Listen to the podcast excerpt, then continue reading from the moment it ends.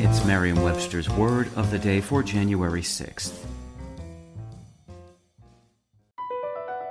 BP added more than $70 billion to the U.S. economy in 2022 by making investments from coast to coast.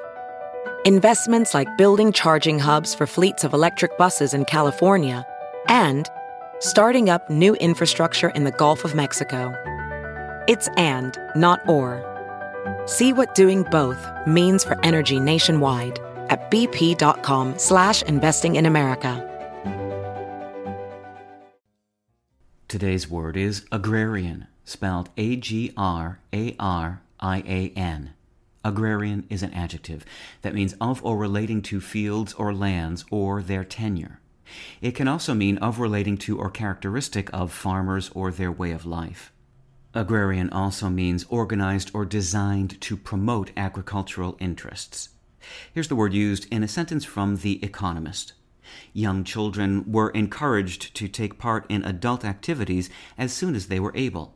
In agrarian societies, they had always been expected to help out at home and in the fields from an early age.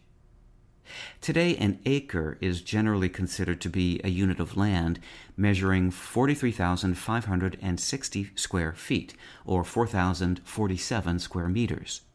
Before that standard was set, it's believed that an acre represented a rougher measurement, the amount of land that could be plowed in one day with a yoke of oxen. Both the words acre and agrarian derive from the Latin noun ager and the Greek noun agros, meaning field of land or piece of land. You can probably guess that the word agriculture is another descendant. Agrarian, first used in English in the 16th century, describes things pertaining to the cultivation of fields, as well as the farmers who cultivate them. With your word of the day, I'm Peter Sokolowski. Visit Merriam-Webster.com today for definitions, wordplay, and trending word lookups.